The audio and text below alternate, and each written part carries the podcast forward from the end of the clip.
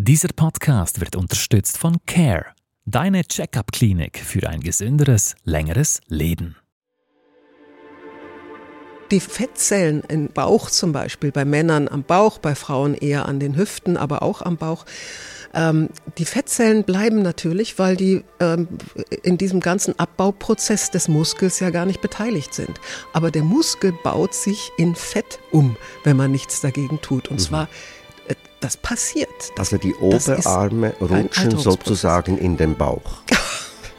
Das ist ein Bild, das ein typischer Aeschbacher hat.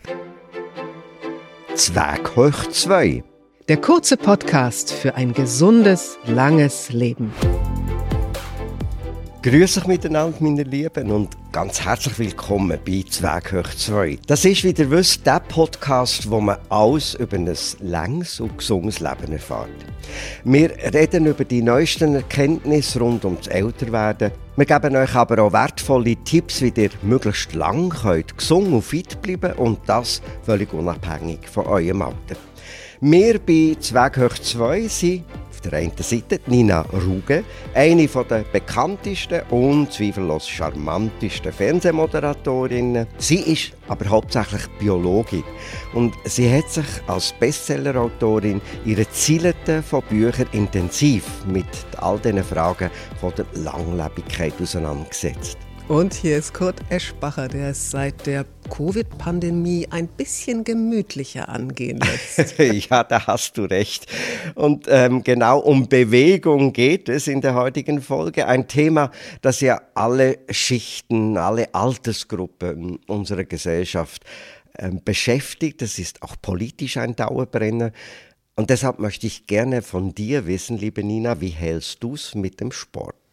Gerade wenn Stichwort Covid eine Rolle spielt, da habe ich begonnen, viel mehr mit Online-Kursen zu machen. Also zum einen war mir schon immer klar, ich muss Ausdauersport machen. Das heißt also, ich bin früher ganz viel gejoggt, dann habe ich mir auf Asphalt meine beiden Knie kaputt gejoggt. Da habe ich jetzt eine richtig schöne Arthrose. Sport ist ungesund. Und jetzt mache ich Walken, und das möglichst schnell mit Hanteln. Möglichst so 50 Minuten, eine Stunde pro Tag. Seit ich einen kleinen, jungen Hund habe, ist das eher mit Unterbrechungen der Fall. Ja, und dann mache ich 2-3 Mal in der Woche Krafttraining, aber eben nicht mehr in einem Fitnessstudio, wie ich es früher gemacht habe, sondern mit einem wirklich tollen Online-Kurs, und mache das dann auch immer zu den Zeiten, die mir gut gefallen und die mir passen. Ja, damit bin ich, glaube ich, ganz gut aufgestellt. Und du? Nee. Ich habe noch eine Frage da, bevor wir zu mir kommen. Machst du das Krafttraining für so, sagen wir mal, pralle Oberarme wie Michelle Obama, also primär für die Ästhetik? Michelle Obama soll laut zumindest eines Professors in Deutschland, den ich zum Thema Muskelkraft befragt habe, die soll wirklich sehr viel Training machen, aber er vermutete auch eine genetische Ausstattung, eine besondere, weil Frauen bauen tatsächlich ein bisschen langsamer und ein bisschen schwieriger Muskeln auf. Also die können sich nicht so pumpen wie Männer. Aber ich mache das nicht, um so richtige Muckis zu haben. Das geht bei mir auch gar nicht. Mein Vater hat sich immer über mich lustig gemacht, weil ich so dünne Oberärmchen hatte. Und ich kann trainieren, wie ich will. Man sieht dann so kleine gewölbte Muskeln, ja. Aber also ich mache es nicht der Optik wegen. Ich mache es wirklich des gesunden Alterns wegen. Wie oft machst du es dann? Also mein Krafttraining 2-3 Mal in der Woche, und ich versuche wirklich täglich zu laufen. Ja, also Hund sei gelobt. Das mit dem täglich Laufen, da bin ich voll dabei. Ja, fast 2 Stunden, wenn ich alles zusammenrechne. Rassig, so wirklich gut voranschreitend, aber nicht joggend. Und? Vor Corona habe ich dann 2-mal in der Woche bei einem befreundeten Trainer trainiert, und jetzt bin ich etwas faul geworden, ehrlich gesagt. Ich mache es nicht mehr. Erstens würde ich gerne wissen, was hast du trainiert? Wie hast du trainiert? Die Beweglichkeit auf der einen Seite, also dass ich überhaupt mich einigermaßen ohne Probleme bewegen kann. Und Dehnung dann, etc. Bitte? Dehnung. Ja, etc. Genau. Mhm. Und dann auch Muskeltraining. Mhm. Und jetzt muss ich vielleicht wieder drüber nachdenken, je nachdem, was du mir jetzt für Zahlen vor den Kopf schmeißt. Mhm. Gibt es Zahlen zu Fragen des Bewegungsmangels? Ja, und da kann ich gleich unsere Expertin dieser Folge ins Spiel bringen. Sie ist auf Bewegung und Altern, Bewegung und auch kognitives Altern, aber auch körperliches Altern spezialisiert. Sie ist die Leiterin der Forschungsgruppe Dynamik des gesunden Alterns an der Universität in Zürich. Das tönt toll. Hm? Ja, genau. Ich hoffe auch, wir haben da viel Dynamik, wir beide. Ja. Und sie heißt Dr. Susanne Mérillat und sie hat die Zahlen der Weltgesundheitsorganisation. Wir wissen, dass ungefähr 1/4 der weltweiten Bevölkerung diese Bewegungsziele nicht erreicht, bei den Erwachsenen und älteren Erwachsenen und sogar 80% der Kinder und Jugendlichen erreichen diese Empfehlungen für körperliche Bewegungen nur unzureichend oder gar nicht, was wirklich einfach erschreckende Zahlen sind. Und das scheint eben ganz, ganz viel mit dem Thema Bildschirmzeit, Screentime zu tun zu haben. Also wenn die Kinder schon unter Bewegungsmangel leiden. Und das Interessante ist, das hatte sie in dem Interview, das ich mit ihr geführt hatte, übrigens, das kann man in den Shownotes dann auch gleich sich noch vertiefend anhören. Das hat sie gesagt, dass die 6- bis 7-jährigen Kinder, die sind häufig, auch gerade in der Schweiz, da gibt es eine Spezialstudie dazu, sehr gut unterwegs, bewegen sich genau so viel, wie man es auch wünscht. Und dann so ab 12, 13, 14 geht's bergab und die 14- bis 16-Jährigen sitzen tatsächlich wahnsinnig viel und dann auch weiter, ne?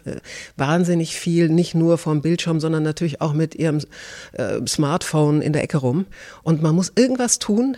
Bisher haben wir den Stein der Weisen noch nicht gefunden, wie man Bewegung richtig sexy machen kann. So attraktiv wie das Smartphone. Das bedeutet natürlich, wenn ich schon als Kind zu wenig Bewegung habe, dass ich im Alter noch mehr darunter leide, oder? Ja, mit sehr großer Wahrscheinlichkeit. Man geht zum Beispiel davon aus, dass Churchill, der ja im Alter bekanntermaßen wirklich alles getan hat, um früh zu sterben, hat er aber nicht getan.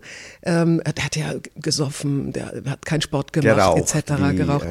Aber er war in der Jugend Leistungssportler. Ach, tatsächlich, und das macht natürlich jetzt nicht alles wett. Aber es hilft durchaus, in der Jugend viel trainiert zu haben, hilft bis ins hohe Alter. Gibt es dann wissenschaftliche Hinweise, was mangelnde Bewegung im Laufe des Lebens für Folgen hat? Ja, leider sehr klare. Es ist schlicht und einfach so, ab dem 30., 35. Lebensjahr bauen wir, ob wir trainieren oder nicht, 1% Muskelmasse pro Jahr ab. Man kann dagegen trainieren, sodass die Muskelkraft erhalten bleibt. Und man kann auch dagegen trainieren, dass es nicht ganz so schnell geht. Aber es ist tatsächlich so, dass die Muskelmasse nachlässt. Und dann hat man, wenn man 60 ist, 30% weniger Muskelmasse. Mhm.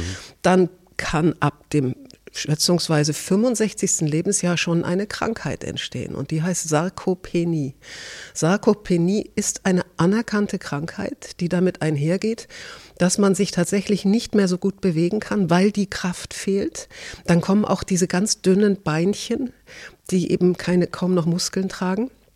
Und was das Gefährliche ist, dass man im Alltag nicht mehr erstens so wendig ist, aber die Sturzgefahr. Und da gibt es 2 Zahlen, die ich sehr, sehr bedenklich finde. 1/3 aller 65-Jährigen, ich muss nochmal nachschauen, ja, 1/3 aller 65-Jährigen stürzt im Schnitt einmal pro Jahr, also so richtig. Mhm. Und die Hälfte aller 80-Jährigen stürzen 2-mal im Jahr. Und dann ist gerne der Oberschenkel-Halsbruch dabei. Das ist eine Art Todesurteil. Also früher mindestens, heute kann man es auch bei älteren Menschen zum Glück noch operieren. Ja. Aber das heißt, es ist eine extreme, auch psychische Einschränkung der Beweglichkeit, aber ja, dann auch der Verletzbarkeit. Also das finde ich eigentlich das Schlimmste, oder? Ja. Wenn man dann regelmäßig umfällt, stürzt, ist man dann plötzlich auch psychisch so total verunsichert. Geht dann dieser Muskelschwund ab einem bestimmten Alter noch über 1% hinaus? Ja, es beschleunigt sich leider ab dem 65. Lebensjahr, wenn man nicht trainiert. Mhm. Ja, ich spüre, da hat es einen Zeigefinger bei dir in der Luft. Aber ich möchte gerne noch medizinisch wissen, warum geschieht dann diese massive Veränderung der Muskelmasse? Also vielleicht erzähle ich erst mal, was in den Muskelzellen der Muskelfasern passiert. Mhm.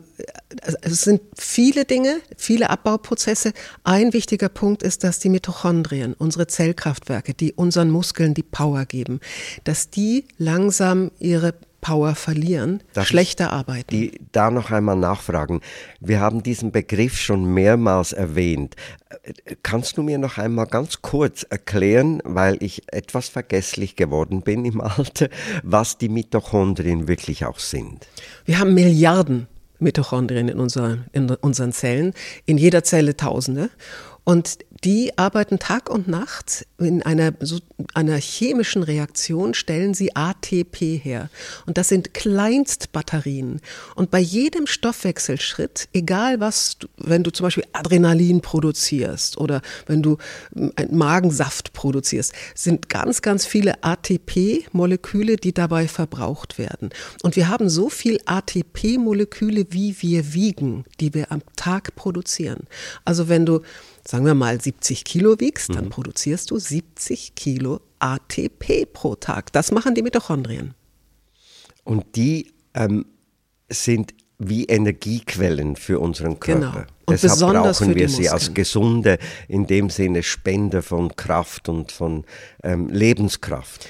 In den Muskeln haben wir selbstverständlich besonders viele von denen. Und durch den oxidativen Stress, also den Angriff von Sauerstoffradikalen, das ist ein Prozess, der im Alter einfach stärker wird. Wir haben immer mehr oxidativen Stress, immer mehr Sauerstoffradikale, gehen diese Mitochondrien kaputt. Und damit sterben auch viele von ihnen ab. Etliche Zellen sterben ab, Muskelzellen, und werden, und das ist besonders schrecklich, durch Fettzellen ersetzt. Also der Muskel verfettet, wenn er nicht trainiert wird. Ist eine schöne Vorstellung. Ja, unangenehm. Also ich werde immer magerer in den Beinen und in den Oberarmen, aber der Bauch bleibt gewölbt. Ja, und jetzt kannst du das eben auch verstehen, ne? Die Fettzellen im Bauch zum Beispiel, bei Männern am Bauch, bei Frauen eher an den Hüften, aber auch am Bauch. Die Fettzellen bleiben natürlich, weil die in diesem ganzen Abbauprozess des Muskels ja gar nicht beteiligt sind. Aber der Muskel baut sich in Fett um, wenn man nichts dagegen tut. Und zwar, das passiert. Also die Oberarme rutschen sozusagen in den Bauch. Das ist ein Bild, das ein typischer Aeschbacher. Und wenn du jetzt wissen möchtest, warum das in den Zellen so passiert, das ist nicht nur der oxidative Stress. Da hat die Frau Professor Mérillat noch viel mehr dazu. Dieser Muskelschwund ist natürlich ganz multifaktoriell verursacht. Da spielen eben Ernährung und Bewegung eine Rolle. Aber da spielen auch ganz viele andere Faktoren eine Rolle, zum Beispiel hormonelle Faktoren. Wir wissen, dass beispielsweise Geschlechtshormone wie Testosteron ja da eine große Rolle spielen beim Muskelaufbau, und zwar sowohl bei Männern als auch bei Frauen. Und die Level an Hormonen nehmen mit dem Alter ab. Das ist ein wichtiger Grund, warum wir an Muskeln verlieren. Dann tragen auch neurodegenerative Faktoren dazu bei, dass wir Muskelmasse verlieren. In unserem Rückenmark sind ja die sogenannten Motorneuronen, und die sind wichtig dafür, dass wir unsere Muskeln ansteuern können. Und diese Muskeleinheiten, die verlieren wir im Alter eben aufgrund von Abbauerscheinungen, was dann auch dazu führt, dass wir Muskelmasse verlieren, und auch Immunfaktoren tragen dazu bei. Wir wissen, im Alter funktioniert unser Immunsystem weniger gut, was dann begünstigen kann, dass in unserem Körper gewisse unterschwellige Entzündungen vorherrschen, die sich dann auch negativ auf den Muskelaufbau bzw. auf den Muskelerhalt auswirken.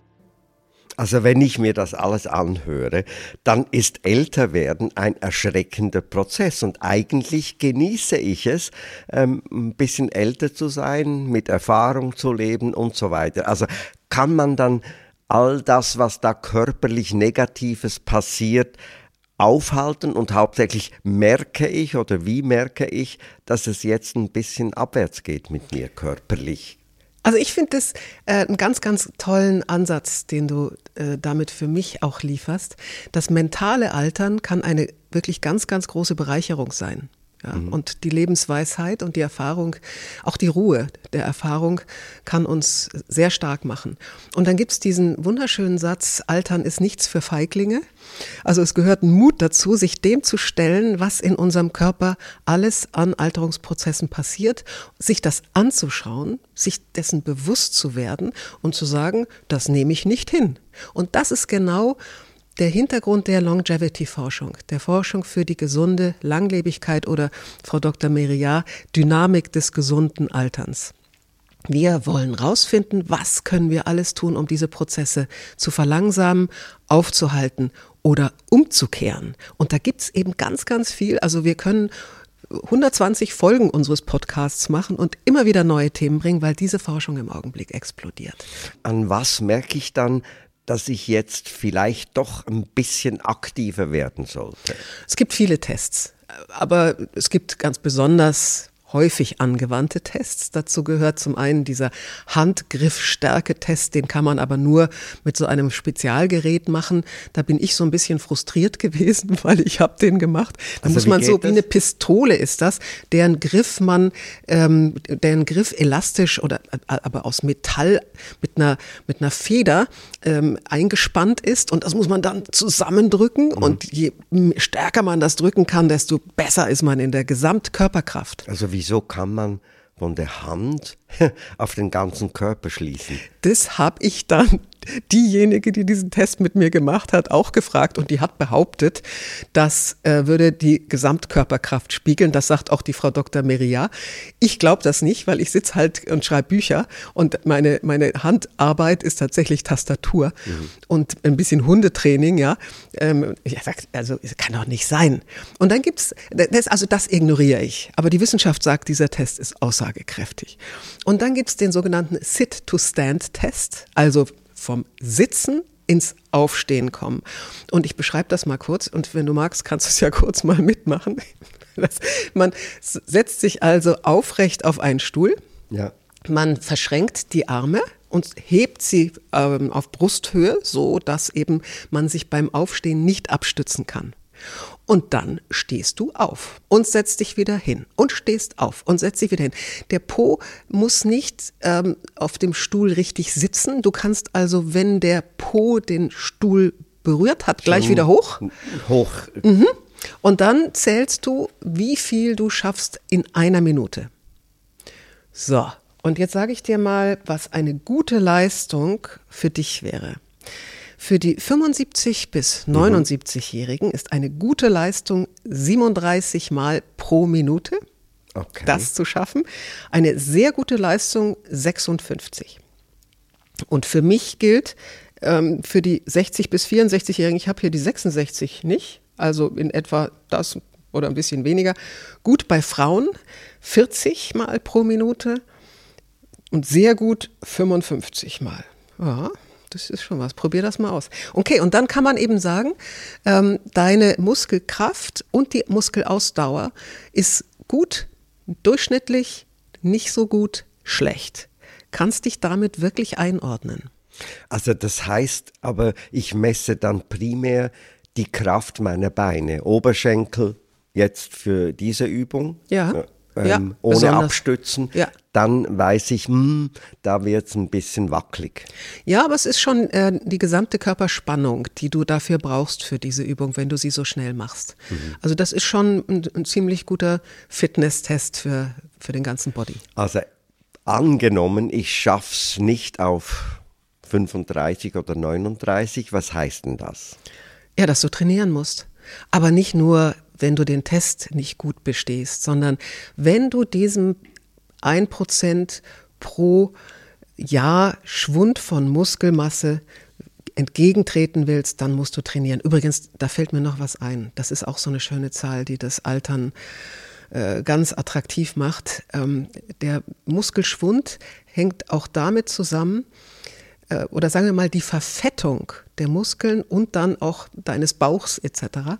hängt auch damit zusammen, dass du ab dem 45., 50. Lebensjahr und mit dem 60. Lebensjahr besonders pro Tag weniger Kalorien brauchst, die du verbrennst. Und man hat da so eine Faustformel, so viel Kalorien pro Tag weniger, wie du alt bist. Also jetzt zum Beispiel in diesem Jahr du 75 Kalorien pro Tag weniger. Im nächsten Jahr 76 Kalorien weniger pro Tag. Und das addiert sich ordentlich. Das heißt, im Alter wirklich weniger essen. Aber bitte das Richtige. Eben, also aufs Richtige komme ich noch. Die normale Ration, damit ich diese 76 Kalorien einordnen kann, ist dann wie viel pro Tag für einen normalen Menschen? Oh, das musst du mal nachgucken. Da gibt es gute Tabellen für also auch altersabhängig. Mhm. Also ein junger Sportler hat ein ganz anderes Gewicht und Zielgewicht. Und was ich auch noch wichtig finde zu wissen ist, dass man unterscheidet zwischen der Muskelmasse und der Muskelkraft. Die Muskelmasse nimmt ab, du kannst aber in der Muskelmasse, die geringer ist, sehr viel Kraft haben. Marathonläufer zum Beispiel haben häufig relativ wenig Muskelmasse, aber irre viel Kraft. Und das können wir schaffen. Also dieses Umbauen der Muskelfasern in Fett, das können wir stoppen. Jetzt kann man sagen, junge Sportler oder aktive, auch Trainingsgänge, die futtern sich ja noch Proteine an, damit sich die Muskeln möglichst schnell und hübsch entwickeln. Hilft dann Protein oder hilft dann beispielsweise auch ein bisschen Hormone zuzuführen, wie Testosteron? Ja, das machen sie ja alle, die sich so richtig aufpumpen. Die machen ja viel. Nicht nur Proteine bis zum Abwinken, sondern auch Hormone bis zum Abwinken. Genau. Und das nicht unbedingt Gesundes. Nur positive Begleiterscheinungen, genau. Eine proteinreiche Ernährung ist für Hochleistungssportler absolut wichtig und auch viel Kohlenhydrate, weil einfach die Mitochondrien, unsere Zellkraftwerke, Glucose brauchen, also genau das. Aber mit zunehmendem Alter muss man halt schauen. Und vor allem, wenn man kein Hochleistungssportler ist, sondern Normalsport treibt, ja, dann sieht das anders aus. Und da sollte man diesen Verführungen, nimm noch mehr Proteinshakes oder Proteinpillen oder Pulver. Da sollte man ziemlich kritisch dem gegenüberstehen, weil neue Studien zeigen, es gibt Aminosäuren, vor allem in den tierischen Proteinen, aber auch eben in diesen künstlichen Shakes oder Pulvern, die sind ungünstig. Wenn man viel von denen isst, kann das Krebs auslösen. Methionin gehört dazu oder Tryptophan meines Erachtens, ja. Da muss man schon ein bisschen aufpassen, aber wenn man älter wird und der Muskelabbau schneller wird schon empfohlen, dass man mehr Proteine isst als in jüngeren Jahren. Und in jüngeren Jahren empfiehlt zum Beispiel Professor Walter Longo, das ist so der Alternsforschungspapst der amerikanischen Westküste, der empfiehlt 0,8 Gramm Protein pro Kilogramm Körpergewicht. Andere empfehlen 1 Gramm, 1,2. Und das wären dann halt bei einem 70-Kilo-Menschen 70 Gramm reines Protein. Das ist schon eine ganze Menge. Und wenn man älter wird, empfehlen sie sogar 1,4 Gramm. Und das ist für Vegetarier wie mich gar nicht so einfach zu erreichen. Aber da kann ich dir einen Tipp geben. Das kannst du mit Molke sehr günstig und ohne, weiß ich jetzt was für Zusätze, kannst du das erreichen. Absolut. Ich bin ein großer Molke-Fan. Es gibt auch Molke, die mit Leucin, der Aminosäure Leucin, angereichert ist. Die steht bisher nicht unter Krebsverdacht. Und bisher zeigen die die Studien durchaus, dass man damit seinen Proteinhaushalt ganz gut balancieren kann. Und Molke findet man übrigens in jedem Shoppingcenter von Großverteilern und zu absolut günstigen Preisen. Da muss man dann nicht zu weiß ich was für verrückten Zusatzstoffen und Verpackungen greifen. Aber all das Protein funktioniert nur, wenn du es in den Muskel einbauen willst. Rate mal. Wenn ich trainiere, ich habe es begriffen. Genau. Also wenn du blöd rumsitzt und das reinkippst, hilft es gar nichts. Als Coach Potato ist der Protein dann dazu da, zu verfetten. Ja. Dieser Podcast wird unterstützt von CARE, deine Check-up-Klinik für ein gesünderes, längeres Leben. Gibt es eigentlich Unterschiede zwischen Frauen und Männern? Ja, das habe ich ja gerade im Beispiel von Michelle Obama schon ein bisschen angedeutet. Es ist tatsächlich so, dass Frauen länger trainieren müssen, härter trainieren müssen, um ähnlich viel Muskelmasse aufzubauen wie Männer und auch ähnlich viel Muskelkraft. Ausdauertraining ist so das große Schlagwort, oder? Um diese Trainingseinheiten hinter sich zu bringen. Ist das eine Wunderwaffe? Nein, man muss vielleicht wissen, dass die Abbauprozesse unserer Muskeln eine bestimmte Art von Muskelfasern ganz besonders früh betreffen.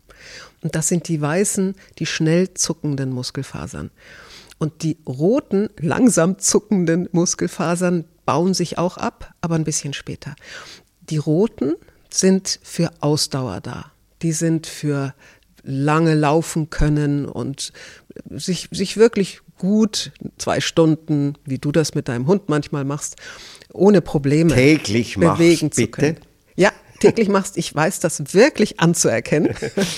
Und die weißen, das ist das, was viele nicht wissen, gerade bezüglich des gesunden Alterns. Die weißen Schnellzuckenden, das sind die, die wirklich richtig Kraft sind. Und wenn du stürzt, die einen jungen Menschen unheimlich wendig wie eine Katze fallen lassen. Und wenn die abgebaut sind und wenig davon da sind, fällst du wie ein nasser Sack und kannst dich kaum noch richtig irgendwie auffangen und knack sind die Knochen durch. Mhm. Und das ist das große Thema, dass man beide Muskelfasertypen trainieren muss. Die roten wie die weißen. Und mit welchem Ziel gehören dann diese beiden Trainingsarten zusammen? Die roten sind rot, weil sie so schön durchblutet sind und weil sie ganz viele Mitochondrien haben. Du trainierst also auch die Mitochondrienzahl in deinen Muskeln durch Ausdauertraining und gleichzeitig auch noch Herz-Kreislauf, was ja mit zunehmendem Alter extrem wichtig ist. Also dieses jeden Tag 2 Stunden mit dem Hund gehen, schnell gehen. Das ist ein super Training für deine roten Muskelfasern. Und das Blöde ist, dass ganz viele Leute denken, reicht das doch. Reicht. Hast du auch jetzt gedacht. Genau. Aber ich muss eben noch dieses Krafttraining machen. Das ist eine andere Ausrichtung. Wie oft, wie lange? Ja, du merkst zum Beispiel, dass deine weißen, zuckenden, schnell zuckenden Muskelfasern sich abbauen, wenn du zum Beispiel nicht mehr gut hüpfen und springen kannst. Mhm. Mach das mal. Hüpfe und springe mal hoch, einfach so in die Luft und mach das mal 10, 20 Mal. Du schaffst es nicht mehr, wenn du älter bist. Das ist ein Zeichen, genauso wie der Sit-to-Stand-Test. Das musst du trainieren und das ist tatsächlich das Krafttraining. Und die Weltgesundheitsorganisation, die sagt, da fällt mir noch ein, vielleicht sollten wir kurz noch zu dem Ausdauertraining die Frau Dr. Mérillat zu Wort kommen lassen. Und dann kommen wir zur Weltgesundheitsorganisation und den weißen, schnell zuckenden Muskelfasern. Frau Dr. Mérillat. Vielleicht fange ich mit dem Ausdauertraining an. Also zum Beispiel Laufen oder Velofahren oder Walken, das stärkt in erster Linie unsere Muskelfasern vom Typ 1. Und mit dem Ausdauertraining tun wir unserem Körper ganz definitiv was Gutes, nämlich in ganz vieler Hinsicht. Das ist ja wirklich eine Wunderwaffe. Das ist gut für unser Herz-Kreislauf-System. Das verhindert ganz viele Erkrankungen, die für die wir im Alter ein höheres Risiko haben, wie zum Beispiel eben Erkrankungen des Herz-Kreislauf-Systems. Ja, sie hat mich doch schön bestätigt, gell? Und sie sagt halt, und die Weltgesundheitsorganisation sagt, man soll halt wirklich möglichst 5-mal die Woche oder mehr mindestens 30 bis 45 Minuten Ausdauertraining machen, täglich. Man muss es in den Alltag einbauen, was manchmal nicht ganz so einfach ist. Ich würde jetzt noch einmal gerne zum Krafttraining kommen. Also wie oft, wie lange? Lassen wir kurz nochmal die Frau Dr. Mérillat dazu zu Wort kommen. Da empfiehlt die WHO 2 bis 3 Muskeltrainings pro Woche, denn die weißen Muskelfasern können wir primär mit Muskeltraining, mit Widerstandstraining ansprechen. Das bedeutet, wir können entweder mit Eigengewicht trainieren oder ins Fitnessstudio gehen und unsere Muskeln da stählen und erreichen damit, wenn wir genug Intensität einsetzen, dass wir dem Muskelabbau entgegenarbeiten. Das heißt, wir können durchaus schaffen, durch Muskeltraining die Größe unserer Muskelfasern wieder zu erhöhen und damit, wie gesagt, den Muskelabbau, der mit dem Alter einhergeht, dem entgegenzuwirken. Das hast du genau richtig gemacht, vor Corona. Und es ist tatsächlich so, wenn man älteren Menschen, sagen wir jetzt mal 75-Jährigen, die gar nicht trainiert sind, wenn man mit denen langsam anfängt wieder zu trainieren und richtig Krafttraining macht, dann haben die unglaublich tolle Erfolge. Also wenn einer am Rollator war, dann schafft man das nicht in allen Fällen. Aber man schafft es durchaus, dass der wieder frei gehen kann. Und viele wissen nicht, dass dieses Training so ganz, ganz, ganz wichtig ist.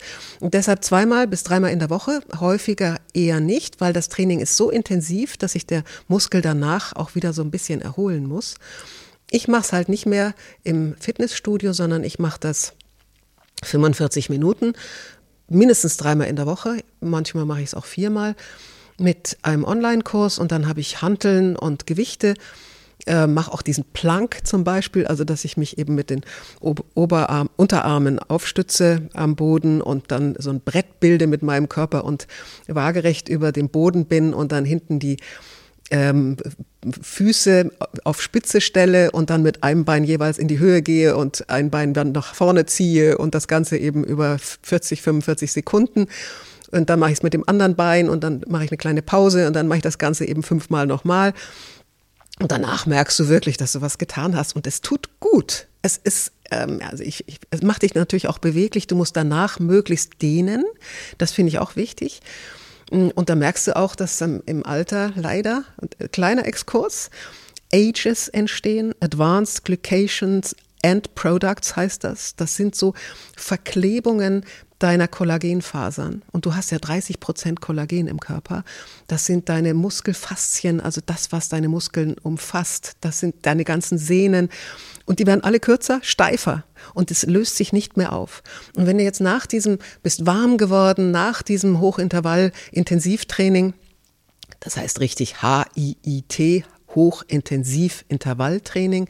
Wenn du das gemacht hast, dann merkst du auch, wie du dich besser dehnen kannst und wie du wieder beweglicher wirst und wieder Katze.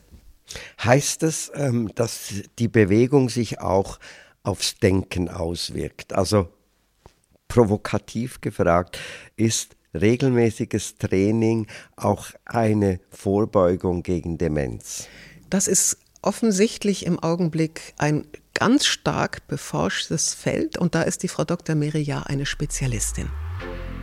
Die Forschung zeigt ganz eindeutige Hinweise darauf, dass körperliche Bewegung im Sinne von Sport eine ganz effektive Methode ist, um den altersbedingten kognitiven Abbau zu bremsen und die Entwicklung einer Demenz hinauszuzögern. Da gibt es ganz viele Studien, das ist ein sehr robuster Effekt.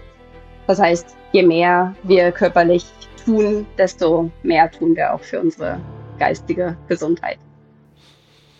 Also ich habe einiges begriffen und gehe etwas mit hängenden Schultern aus diesem Gespräch, voraussichtlich direkt ins Fitnessstudio, um jetzt auch das Intervalltraining neben meinen ausdauernden Hundespaziergängen wieder in Angriff zu nehmen. Kann man sagen, rumsitzen, Netflix schauen, Chips füttern ist der schnellste Weg zum Rollator?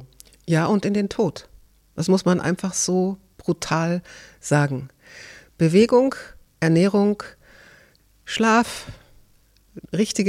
also wirklich die ganz stark gemüsebasierte Ernährung, die richtige Atmung. Es gibt viele Faktoren, die uns dabei helfen, all die Verfallsprozesse, die mit dem 25. Lebensjahr beginnen, ganz weit nach hinten zu schieben. Es gibt aber in der Zukunft noch viele sehr, sehr spannende andere Dinge, die wir tun können, Therapien, die wir nutzen können, um diesen Alterskrankheiten ein Schnippchen zu schlagen.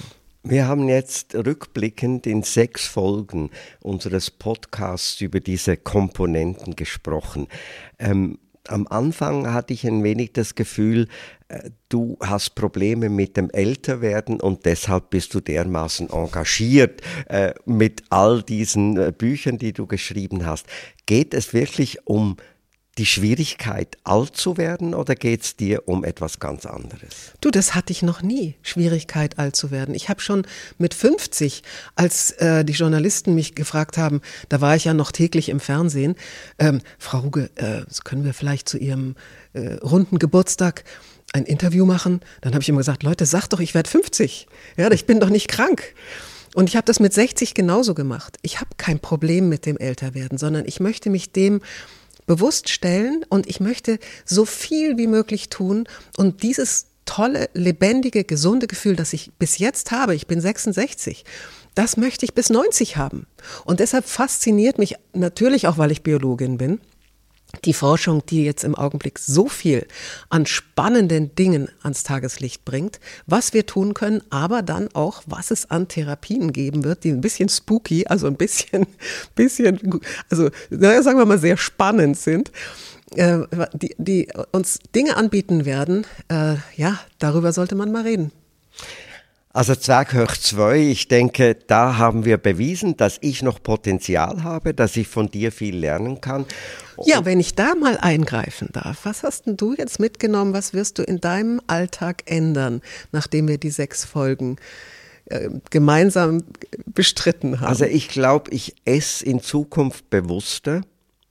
Mehr Gemüse, vielleicht nicht gerade so kiloweise, wie du das mir vorgeschlagen hast, aber doch größere Portionen. Weniger Fleisch, das tue ich bereits.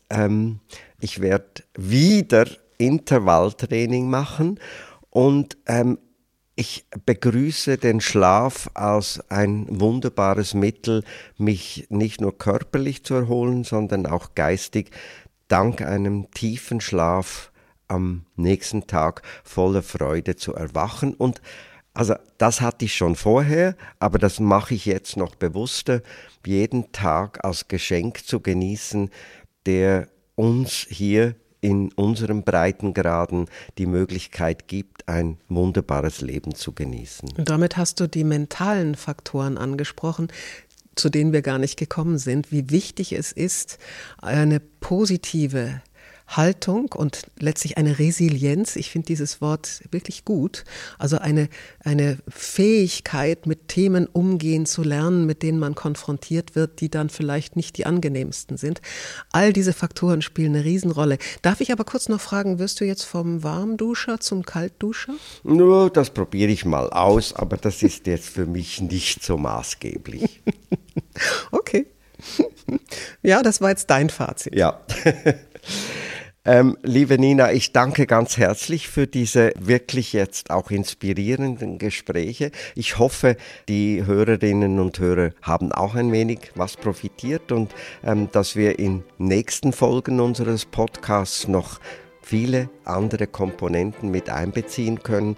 Vielleicht gibt es auch Ideen von den Hörerinnen und Hörern, die wir gerne dann integrieren. Und dir wünsche ich jetzt eine ganz tolle weitere Zeit beim Training, beim Genießen. Beim Gemüseessen. Beim Gemüseessen. Beim Kaltduschen. Vielleicht noch einen ganz kleinen Hinweis vorneweg. In den Shownotes finden unsere Hörerinnen und Hörer und Zuschauerinnen und Zuschauer, finden sie alle Experten, die wir in allen 6 Folgen hatten, in langen Gesprächen, die ich mit denen führen konnte. Und noch viel, viel mehr Informationen zu all den Themen, die wir immerhin schon, glaube ich, relativ umfangreich besprochen haben. Also wer Lust hat, kann da reinhören. Und natürlich, ich freue mich auch, wenn wir Rückmeldung bekommen, E-Mails, Post, was auch immer, Anregungen für die nächste Folge.